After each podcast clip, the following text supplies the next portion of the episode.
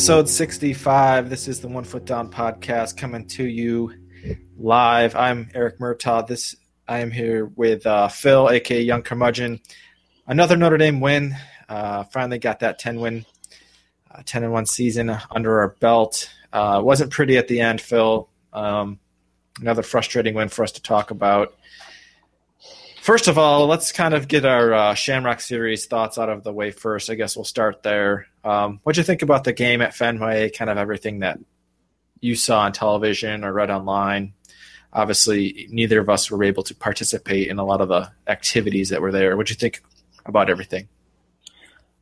I'm fairly neutral about yeah. it. Uh, I, I, know that makes for a bad conversation, but I, I really kind of was excited about it. Thought it would be really cool, but, but maybe it was just because the game stunk. That by the end of it, I was like, eh, you know, this.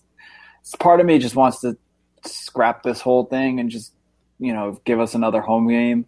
Um, if they want to wear, you know, jerseys or whatever, uh, throwbacks or something for that game, fine, whatever. I don't know. I wasn't, I wasn't blown away by everything.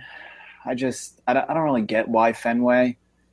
Um, you know, I think I mentioned this when I wrote the review of the jerseys when they were first unveiled uh, earlier in the in the year. Is that I, I, I don't like the idea of playing at baseball venues, particularly ones that need to be uh, converted into a football that don't do that on a regular basis. I'm not talking like the old Metrodome or you know whatever where you know it's on a weekly basis that uh, the staff has that.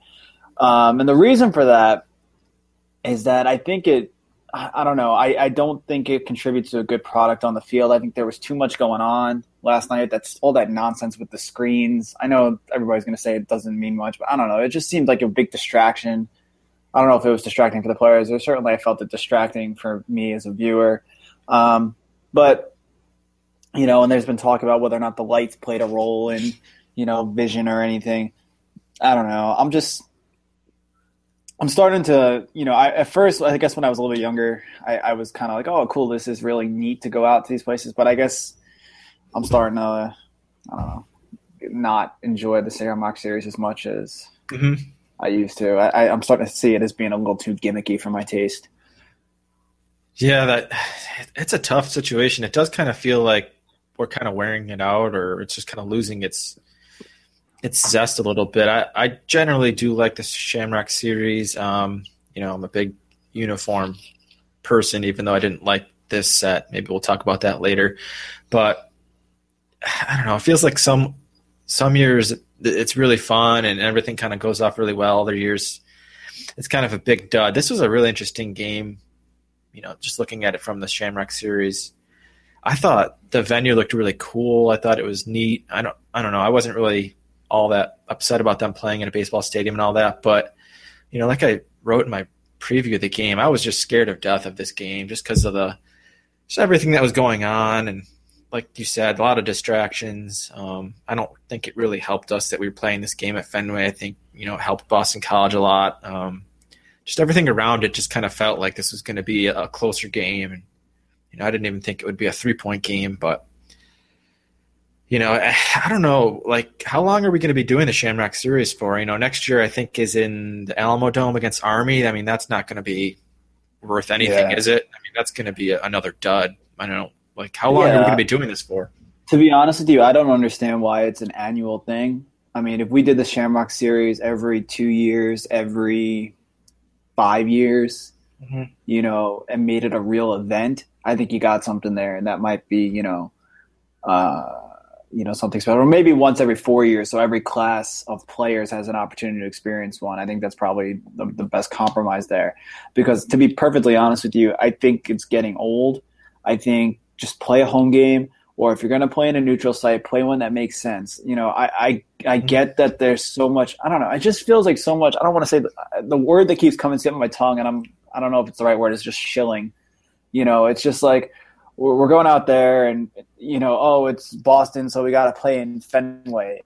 And you know does it make sense to play in so but you know, we're going to go out and do it anyway because it's, you know, great optics or whatever. And it just seems so canned and so contrived. I mean, when, when Notre Dame played at Yankee Stadium, for example, that made sense to me because of all the history of Notre Dame playing like Army and Yankee Stadium. All that, and there's there's a, there's more to it than just oh look we can sell tickets and we can sell. Hmm. Well, we weren't even selling tickets to this game because there's no seats in Fenway, but you know it's we can, you know, we can just make this media bonanza around playing in Fenway. And I thought it's supposed to be about what what's going on inside Fenway, not just that we're here. And it just seemed like that's what it was all about. And I don't know. I I, I went into this being really excited for this game. I thought it was going to be really cool. And I don't know. It just sort of confirmed for me some suspicions I've had about this whole series. I think all along.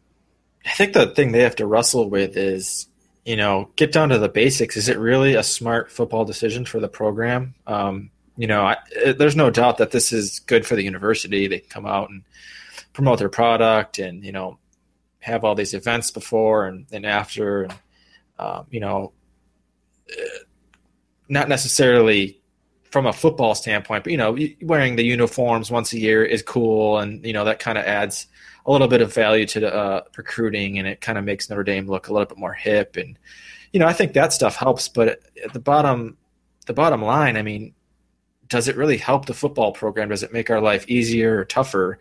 No. Do you think they maybe need to try to play tougher teams in the Shamrock Series, you, or you think I, I, it's kind of better off playing weaker teams and kind of just uh, here, here's what if they really want to keep the Shamrock Series as an every year event, I'll tell you what they should do with it. They should play Navy every year, right? We should. I don't. I, I'm in, firmly in the camp that we should play Navy every year. I think what we should do is play Navy the first game every year and make Navy the Shamrock Series. You want to go play it in a neutral site? Fine. You want to have nice uniforms? Fine. Whatever. We have to play Navy every, every year anyway.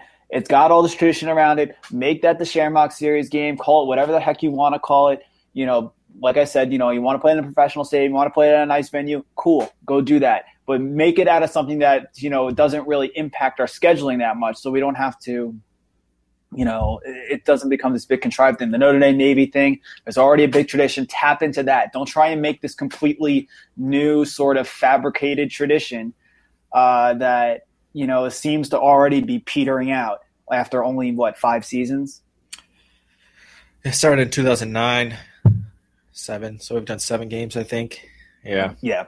We're creeping up on a decade. I wonder how long yeah. it's going to last. Let's talk well, about the game. Are, a lot of those were retroactive too, if you remember. They didn't actually call, I think, the game against Washington State the one at Army at Yankee Stadium as the actual Shamrock Series. I think those were that was a moniker that was sort of yeah, that's true. retroactively applied. So yeah, I don't know. I think it's something that they need to reassess uh, presently. Yeah, I bet after next year there'll be something some movement on that front. Let's talk about that game itself. Uh, Notre Dame came out, scored 10 points in the first quarter, but you know the big story is going to be turnovers uh, on the other side of the ball. Boston College almost literally couldn't do anything for the vast majority of this game. You know the Notre Dame offense actually did a really good job moving the ball against a pretty stingy defense, but the turnovers just kind of killed them. Uh, made this game a lot closer than it should have been. You know, how how do you sort out the five turnovers and several other fumbles that they actually recovered. It, it could have been a lot worse. It, it could have been worse, and we could have lost a bunch of those. I, I don't. I don't know where this came from. I mean, we haven't seen this at all, really, from these players in terms of I had, a, and it was everybody was fumbling. It wasn't just you know, oh, you know, CJ Prosise was having a rough night. You know what I'm saying? It was mm-hmm. everybody was having an issue. So I don't know what that means. I mean, I know Boston College was playing tough. I could see, you know, just watching that they were playing with good fundamentals. They were finishing plays, and at the end of the plays, trying to get the ball out, trying to rip the ball out. I don't, I don't know if I can say that they were doing that more than another opponent. You know, I can't imagine that Clemson wasn't trying to rip the ball out. You know, I can't imagine that, you know, SC wasn't trying to rip the ball out. So I don't know why it was this particular night. Uh, the ball happened to come out a lot um, you know, like you said, we were moving the ball well, and I said a bunch of times while I was watching the game that uh, you know I really liked what we were doing in the past game. Finally, we were throwing slants. Finally, we were hitting guys over the middle, mm-hmm. developing that scene, developing them, which is what I've been you know screaming about for the last couple of weeks here. Is that that's really what we needed to open up in our game, which finally we did. But you know, we got down into the red zone, and you know, the, the light went off. You know, it just you know the I don't and it, and I think it was a lot of play calling. I think some of our, a lot of our play calls were just kind of baffling um, in the red zone. Um, I, I, didn't really think we were throwing a lot of high percentage things. And I, to be honest with you, I think that first interception that Kizer threw just absolutely rattled him, and he was.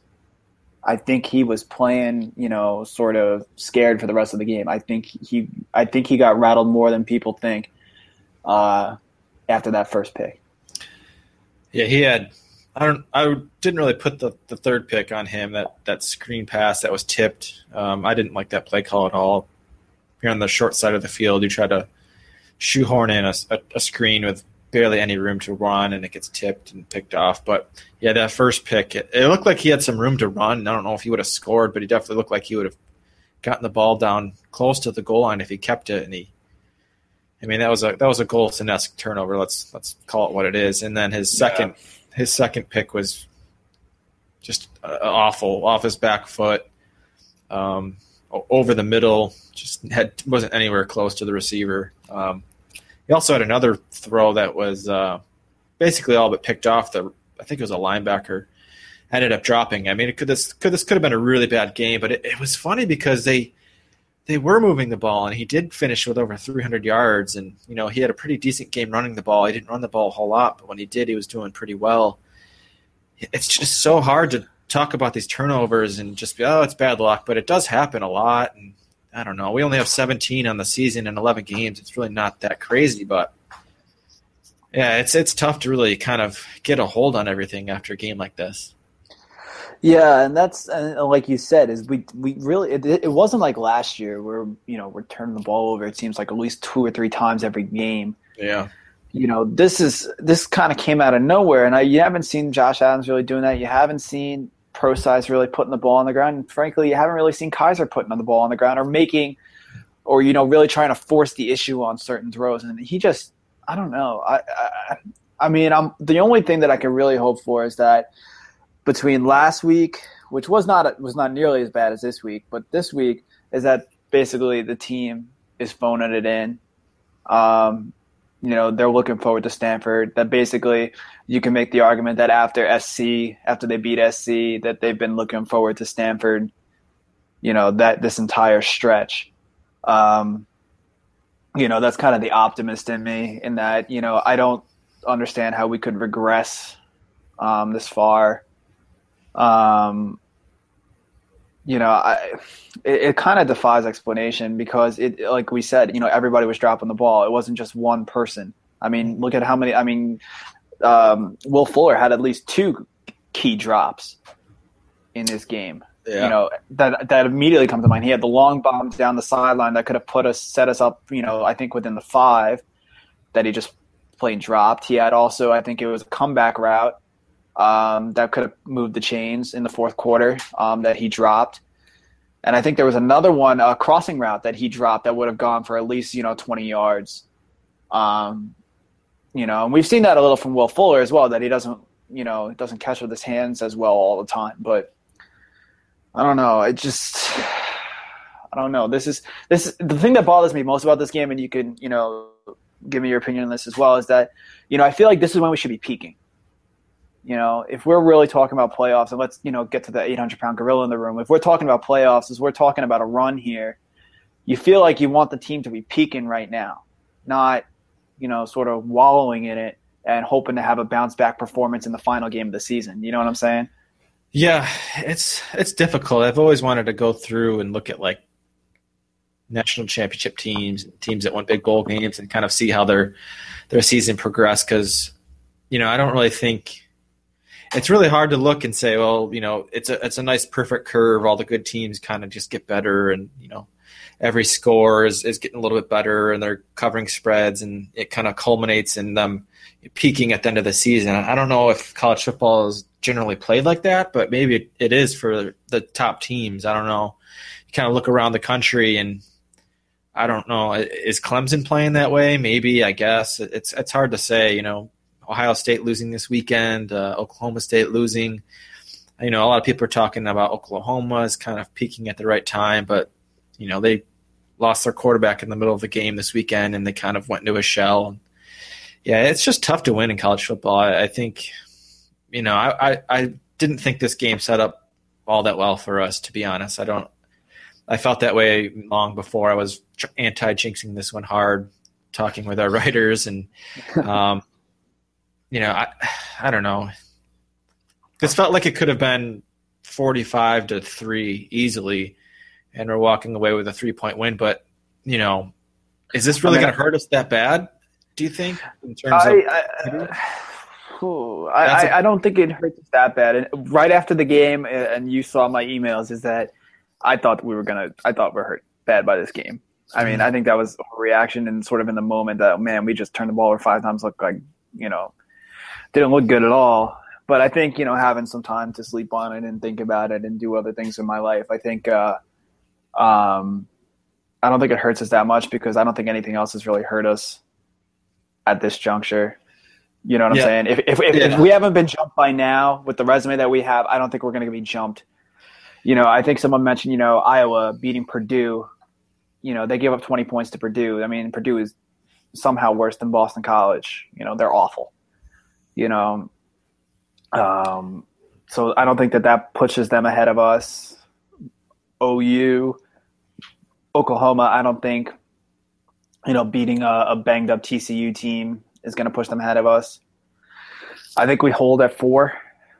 You know, it's going to be tough. I, will say this: I think um, one of the interesting things this year, and I'm not, I'm, I'm really curious to see how at the end of the season this plays out, but we're really getting the benefit of the doubt from the national media, from you know corners of the media that are usually a little bit hostile to Notre Dame.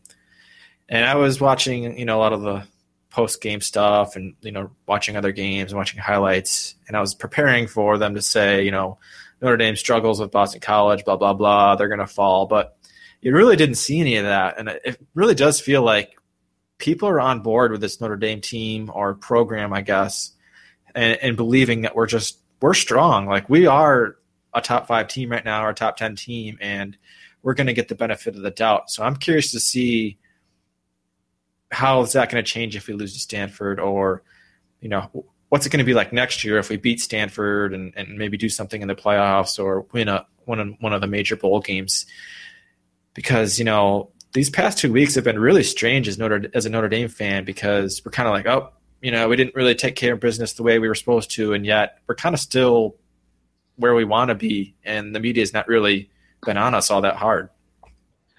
Yeah, well, I mean, I think I don't, I don't really know what to make of that because I feel like half of it, like you said, is sort of expecting, you know, people to really come down hard on us because you know it's. I feel like we're not performing like a number four team in the country. I, will you know, I, I guess that's sort of what I'm trying to say. Right. But at the same time, you know, Ohio State didn't take care of business. You know, we've been taking care of business for the most part, and I think that that's ultimately what they're looking at. And I think that they are really trying to make a a statement in terms of the, the committee to try to make a statement in terms of you need to have a complete schedule. So your schedule needs to be uh, have some tough games in it, have some you know easier games, but those easier games can't be you know um, you know Charleston Southern. Admittedly, that's who Alabama played um, this past week, and I doubt they'll be penalized for it. But if you look at more the uh, the Big Twelve, you know, basically saying that look, you're not going to be able to just you know play you know eight patsies in a row and then you know play a little bit of an in uh, conference schedule and then you know uh, just be able to ride in on that. Um, but I don't really know. I don't know. I, I just feel overinflated. I, I feel like we're overrated. I, I don't know if I'm right. I, I I, have no idea if I'm right, but I, I think we're overrated because I think that if we really were the number four team in the country, we would not be. I don't know. I don't know. I just it just seems to me like we're I, I I'm just afraid that we get back into this playoff situation and then we have to we draw like Alabama or something and we're gonna get demolished. And you know that's sort of the thing that's always in the back of my mind is you know I don't think this team beats Bama, and I don't know that it probably it's not exactly a rational approach to it, but that's sort of what my approach to it is, and it's it's what bothers me when I think about us being in the playoff. No, I, I feel you on that definitely. I mean, I think about that too. I also think about you know what if we get matched up with Iowa in the playoffs? I know I'm mentally I'm kind of prepared to not make the playoffs. I've always felt that way, and I'm still feeling that way, but I, also I'm like, oh man, if we could just match up with Iowa in the semifinals and then see whatever happens in the finals, and you know, what if we get matched up with like Baylor in the Peach Bowl? That would that would not be fun. I mean, would, ten times out of ten rather play Iowa in the playoffs. But yeah, you're right. I don't know. I guess this is just going to be this test at Stanford is going to really tell us kind of where we are. I mean, we're so banged up that it's kind of hard to, you know, this isn't our full full team and everything. But you're right. We need to we need to come, win this game. I don't know if style points are going to matter to people. I'm not really sure it's going to matter a whole lot. We just need to win. Yeah, I agree. I, I think at the end of the day, Stanford is going to be a top 10 team. I think that they should be in the top 10, top, you know, 12 maybe. Um, when this game rolls around, they're 11 right now, and I'm sure they'll probably move up so they can be a top 10 team. And that's what we need. It's a victory over a top 10 team right now, you know, and uh, to get the job done because I, I don't like I, I, I'm not saying Stanford's unbeatable, and I'm not saying we're going to lose, but I'm really really nervous about this game. I think Josh Adams can pull the weight at running back. I'm not particularly. I mean, I, I, I really want CJ Prosise playing this game, but that's most likely not going to happen you know, I but I think Josh Adams can pull the weight. I'm scared to death about what's going to happen in that secondary. Mm-hmm. Um, with KeiVarae Russell being out six to eight weeks now with a uh, with a stress fracture in his foot because I don't know. I mean, there's part of me that's like, oh, well, you know, we're kind of deep out there. We got plenty of bodies, but I mean, we had to bring in a a wide receiver to you know do double duty at nickel because you know, whoever was on that side of the ball wasn't getting the job done. You know, I don't know if that's an accurate portrayal of the situation or not, but that's sort of the perception that I have. Mm-hmm. And, you know, who knows what's going to happen over there. You know, uh, when I was putting together the depth chart for Friday night, um, I was going to mention it, and I was like, oh, it's probably too much words for that kind of a post. But I was going to say that, you know, going into the off season, there's probably going to be naturally a lot of talk about replacing Schmidt and Jaylon at linebacker, but the one area is the secondary, and we have not played anybody in the secondary. It's been really kind of crazy that we're not getting any playing time out of any of those guys. Like, I, I'm going to go back eventually and look at the snaps for all those guys, but you know, Coleman and Watkins and Butler, they're not playing more than two, three snaps at best in any game. Yeah. You know, they've got garbage time snaps, but you know, I was totally I mean, foreseeing going into off season being like, we have no idea who's going to be our second corner. You know, safety. You know, maybe Avery's back, but yeah, it, it's it's scary now. And you know, Kelly said basically it's going to be a three man rotation or competition for that Russell spot, and that's not a good situation. I don't think. Well, I mean, there's there's you know sort of another side to that coin where basically you know if you have two you two top corners on a team, there's really no reason to take them out. You know, it's not one of those things I feel like you you sub in frequently. You know, if you have two cover corners out there, which you know debatable on mm-hmm. that that title, but you know the, the, they're obviously the two best on the team. There's not really a lot of reason to take them out except in garbage time. So I don't I don't really know if we can say playing time uh, you know, is really the metric by which we can, you know, say whether these guys are, you know, I don't want to use the word busts or not, but you know, but at the same time, I, am just kind of surprised that we haven't been able to figure out figure out that nickel position. Mm-hmm. Um, you know, we've had Farley in there, we have Hunter in there now. I mean, I know that, you know, Watkins, um, supposed to be in there. You know, guys like Coleman and you know all these guys were supposed to, you know, these guys came in as, you know, highly rated recruits, you know, Nick Coleman in particular, you know, so it's kind of surprising that, you know, uh, that they don't really have a role quite yet. Um, but it was nice on the other hand, you know, sort of a different unit of the defense to see more contribution from other guys on the defensive line. I think we've seen more John uh, Jonathan Bonner.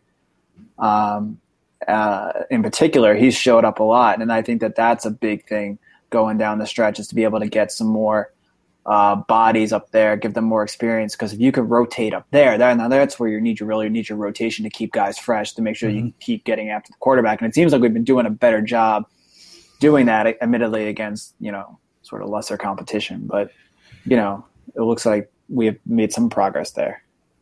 Yeah, every time I think about that nickel position, I think you know, we always get excited in the preseason and during August camp about all the positive vibes that are coming out. And you think about that position. At first, it was, you know, Shaun Crawford's uh, an amazing nickel. He's going to start, possible freshman All American. He gets hurt, and then we're saying, um, oh well, we're going to put Russell there, and uh, he's going to play a lot there, and he's going to be a, a, big playmaker from the nickel. And then who's going to play the, the other corner spot? Well Butler came on strong towards the end of the fall camp, and you know they were super impressed with uh, Coleman, the true freshman, and then you kind of fast forward to where we are now, and basically none of that happened at all. So, yeah, it, it, kind of makes you think. You know, you got to kind of check yourself when uh, before the season starts and all the the rainbows are flying all over the place.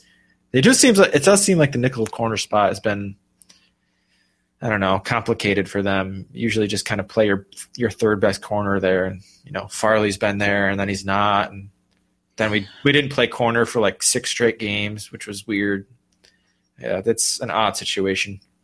Yeah, I I mean I think a lot of this has to do with injury. I think a lot yeah. of you know yeah, definitely. Um, I think the you know the biggest the, the you know sort of the sleeper injury that nobody's really talk everybody's talking about Watkins and um, uh, Jarron Jones and everything, you know, is Drue Tranquill. I think he was supposed to be a major contributor on the back end of that defense.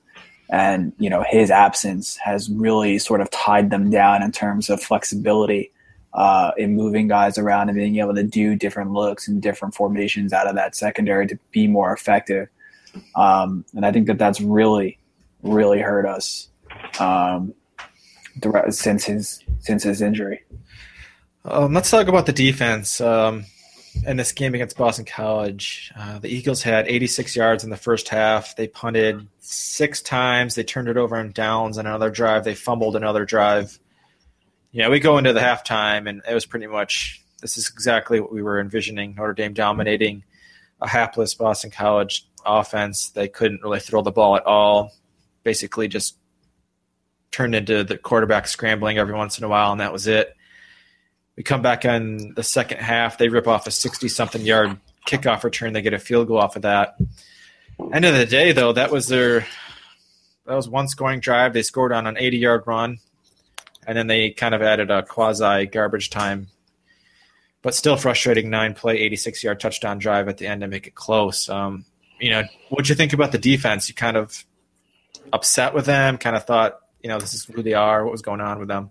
Yeah, I don't. It's hard to assess the defense. I think for the most part, it seemed like they were dominating, which they should have been. So you know, uh, you know, I think I said a bunch of times watching this game that man, it's a real, especially after turnovers, that man, it's a really good thing that Boston College can't is is, is absolutely inept on offense. If we were playing a, a, a team with you know any bit of life on offense, we would have been in big trouble. Um, to be honest. Um, you start uh, the thing that I'm not liking is just the breakdowns in communication. I mean, you look at an 80 yard run by their quarterback, um, and at that point, you know, it looked like if you look at the replay, it looked like you know everybody's probably going to yell at Joe Schmidt for this, but you know, it looked like Jaylon Smith, you know, blew his assignment, and then it looks like Matt Red, Max Redfield again, you know, sort of had, you know, was completely confused by what to do on that play. Mm-hmm. Um, you know, and these mental errors, you know, it's one of those things where, uh, you know, you get beat on a play, fine, you know, whatever. You know, you were in the right place at the right time. You just got beat physically. That's something you can deal with. But you're looking at it from the point of view that these guys are making the same mistakes every week. You know, that there's no learning curve here. We're not progressing. We're not getting better.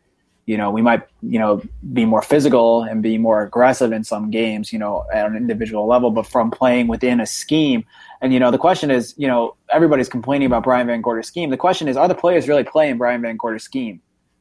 You know, it seems like you know the scheme puts people in position to make plays, and guys are not being disciplined and not playing their assignments, not you know doing the right thing. Um, and it's stuff like that that really, really bothers me going forward against playing better offenses because I, I don't think that we've we, we just haven't progressed. We, it seems like it's the same thing again and again and again. You know, same guys making the same exact mistakes again and again, and I don't and we don't seem to be getting better. It's so it's so strange. I don't know why. It seems like after every game we hear about how VanGorder needs to tweak his defense. It's too complicated. But like you said, it's the same mistakes, and they're not. These aren't like scheme mistakes. It's just guys aren't doing what they're supposed to be doing, and this isn't like you know super high level NFL stuff. It's just really simple, fundamental football mistakes that you know I hate to pick on them, but I just Max Redfield. It's just been consistent all season long, giving up big plays, and he's been the culprit on so many of them. It's it's yeah. tough. I mean, you know, like I said before, if we play Baylor in a bowl game, I mean, they might just chew up our secondary, uh, and we might have to score 45 points to win that game, and that's what really scares me. Playing against Either a better team, or you, or you, just concede the whole field and play prevent, and just you know try and play a, a half court game and just shut them down in the red zone.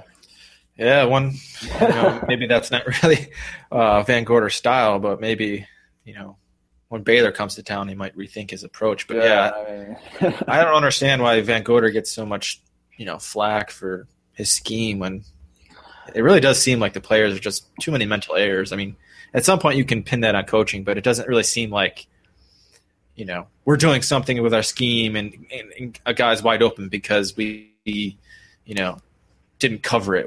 It's like we followed the wrong guy, and that's on the player, not the coach. Yeah, was, you know, somebody was looking. It seems like guys are looking to make big plays. Guys are looking to be aggressive, and when that happens, you know, we I think we get caught a lot of time with you know linebackers and safeties looking in the backfield, looking to come up and make a big play, make a big hit, and you know the guy who's actually their responsibility is blown by him for uh, you know a 25 yard gain. Um, so I think that that's on coaching, I think as well, because I think that we've been preaching a lot of aggressiveness and a lot of this and a lot of that. And I, you know, I don't, but then again, I'm sure that they're not, you know, they're not saying, you know, abandon your responsibility to potentially make a highlight reel. I don't know, but it's like, you know, I don't know. Well, Notre Dame's 10 and one. Um, you know, it's hard to look at that record and kind of look at how this game went and kind of be happy with things, but ultimately, this has been a really good season. It's been a fun season. Um, how, you know, where are you kind of where are you at now with Notre Dame at ten wins? Uh, this this was a huge benchmark for me. I thought no matter what, we needed ten wins this year. So I'm pretty happy where we are right now. I'm I'm probably leaning towards us not getting the job done next weekend, mainly due to injuries. But you know, ten wins is ten wins. Yeah, I agree. I think you know, I'm, I'm looking at it from the same point of view is that it is a, excuse me, a very, uh, it's a benchmark. 10 wins is a benchmark. And I think we need to start seeing this going forward that, you know, 10 wins is now not only a benchmark, but the baseline. I think that's really what this program needs is to have this as the baseline. Having 10 wins is what we're looking to do every year. And to be honest with you, with everything that's happened, with all the injuries, this, that, and the other thing, is that what what is really Notre Dame's worst picture right now? Right. Playing some New Year's Eve bowl. But right. let's let's be perfectly honest. If we don't make the playoffs, we're we're playing in the Fiesta, the, the you know the Peach or the Cotton, no, Cotton's playoffs. But you know we're playing in one of those bowls. You yep. know that, that's the that's the worst thing. That that's our that's our floor right now. You know, so with all that was lost with with Zaire, with you know everybody, being lost. You know, the fact that we're sitting here complaining about a win that brought us to ten and one, you know, is is you know after some of the years in recent memory is uh, is quite an improvement, and it's something that you know I hope we can build off of. And I think this brings back to a conversation that we had a couple of months ago about Golson, about the end of Golson's career when he transferred to Florida State, was that he was never able to build on what he accomplished here. You know, he you know, we got to the national championship game, but due to his academic indiscretions, you know, we had 2013 where Tommy Rees had to come back in and it was a regression. You know, and you know, 2014 he came back and you know whatever. But I'm, it's not necessarily about Everett Golson, but just that Notre Dame hasn't been able to build on what success it has had in recent years, and I, that's really for me. This season is not over until sort of next season is, if you will, because I want to see. Okay, we had a 10 win season this year. Do we build on this? Do we continue to advance the program? And next year is going to be more of the same from this year of 10, around 10 wins, you know, mm-hmm. going forward. Um, and I want to see if finally Brian Kelly has is in the position to actually make this program consistent at the 10 win mark. Yeah, that it's kind of the next step will be stringing together multiple or at least a back back back to back 10 win season. So you're definitely right on that part. Did you get a chance to watch Stanford play last night? It was on late. I didn't get a chance to watch Stanford play last night. I had some studying to do, but I did, you know, I watched a bunch of other games uh, during the day. But, um, you know, Cal isn't that great of a team. Um, you know, I, am glad to see Stanford win. Um, just sort of watching the highlights and reading some of the stats, you know. I think that their offense really comes down to McCaffrey. I think if you stop him, I think Hogan, you know, if you if you come up the middle and hit them, or if you you know just put pressure on them, or you know get some decent coverage on their receivers who aren't that great. There's no more Ty Montgomery. Mm-hmm. Um, I think you can contain the Stanford offense. It's no, I don't think it's any juggernaut that you know that is indefensible. I think we can probably shut them, not shut them down, but slow them down enough to uh, to get a victory. Yeah, the one thing with them is their defense is taking a pretty sizable step backwards from the past four or five years. And I was watching this game. I think, you know, after watching this game, I, am pretty sure Jared Goff's going to be the number one quarterback taken in the, in the NFL draft. I know that doesn't really say a whole lot because it's going to be a, probably a pretty terrible uh, quarterback selection, but he was pretty much carving them up. They were struggling a little bit in the red zone. You know, they don't really have a, a good running game, and Stanford tightened up a little bit, but you know, he was doing a lot of whatever he wanted in the passing game, and you know, Stanford was applying pressure sometimes, but he was he was doing a lot of good things out there, and, and hopefully Kizer can come out and have a good game passing and and not have any turnovers because it might take that to win the game. But yeah, I don't know. I've kind of go back and forth with with uh, McCaffrey. He's uh, I think for most of the season it, has been a little. Uh, overblown about his uh, his total yardage because you know how many starting running backs that are Heisman contenders return kickoffs? Like really, no one does that. So he's been getting sixty to eighty yards per game just from doing that, and he's you know he's a good returner, but he hasn't really had any huge moments of of uh, you know scoring touchdowns in the kick return game. Although he did have a punt return, I think this past weekend, but you know, it, it's going to be a good game. I think we match up well with them. I, I think that's kind of what people forget about Stanford and, and, just in general. We always match up pretty well against the pro style, trying to run it down your throat teams. And we shut this defense, this offense down last year really well. So I'm excited to watch this game. I think people are, you know, worried about Schmidt against McCaffrey and all that stuff. But, uh, you know, I think we're going to do pretty, pretty well, even though I kind of erring on – losing in Palo Alto, I think we're going to do pretty good job against uh, their offense, especially just kind of in terms of what Notre Dame fans are expecting.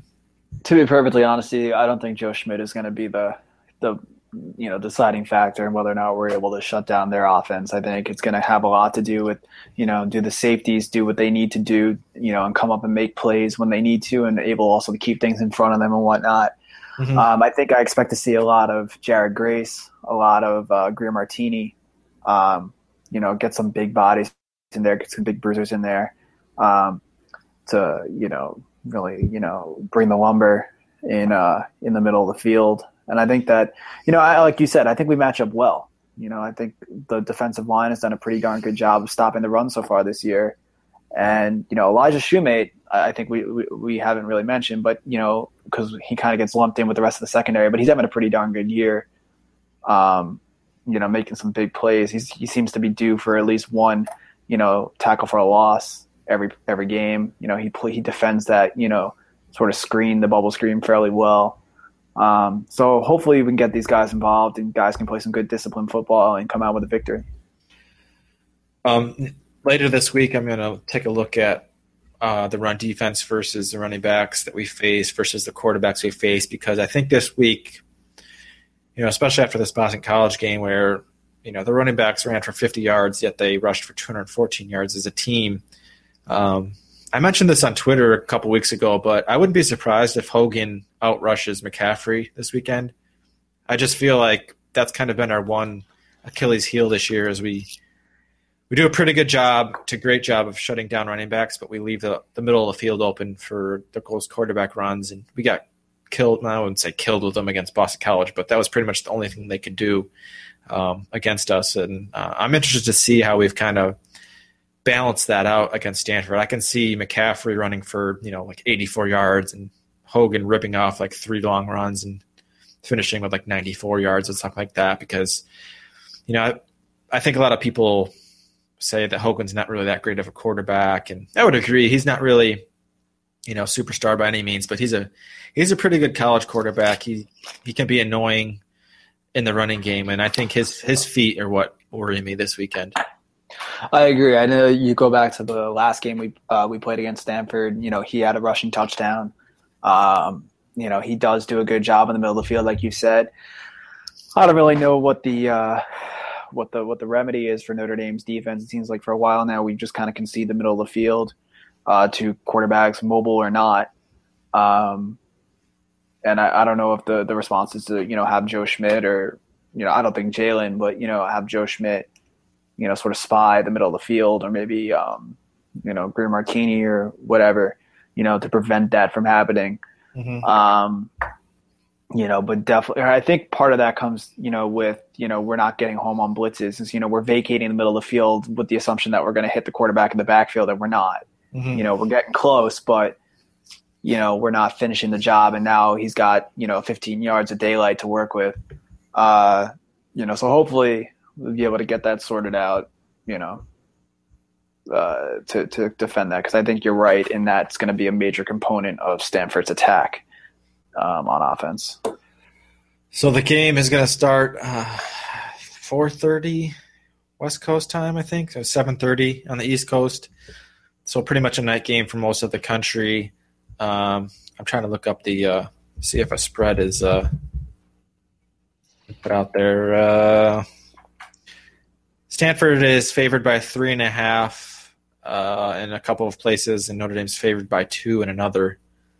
So we'll see how that factors out. That that feels about right. Probably equal team, home field advantage, stuff like yeah, that. Yeah, I, I don't know if I think three and a half is a little bit well, I would. I mean, not that it really makes a difference, but I, I would feel more along the lines of you know one and a half to two and a half. You know, just more basically just account for the home field advantage, like you said. Um, but you know, I I think at the end of the day, you know, so long as Notre Dame has one more, I think that's all that matters in, in this particular game.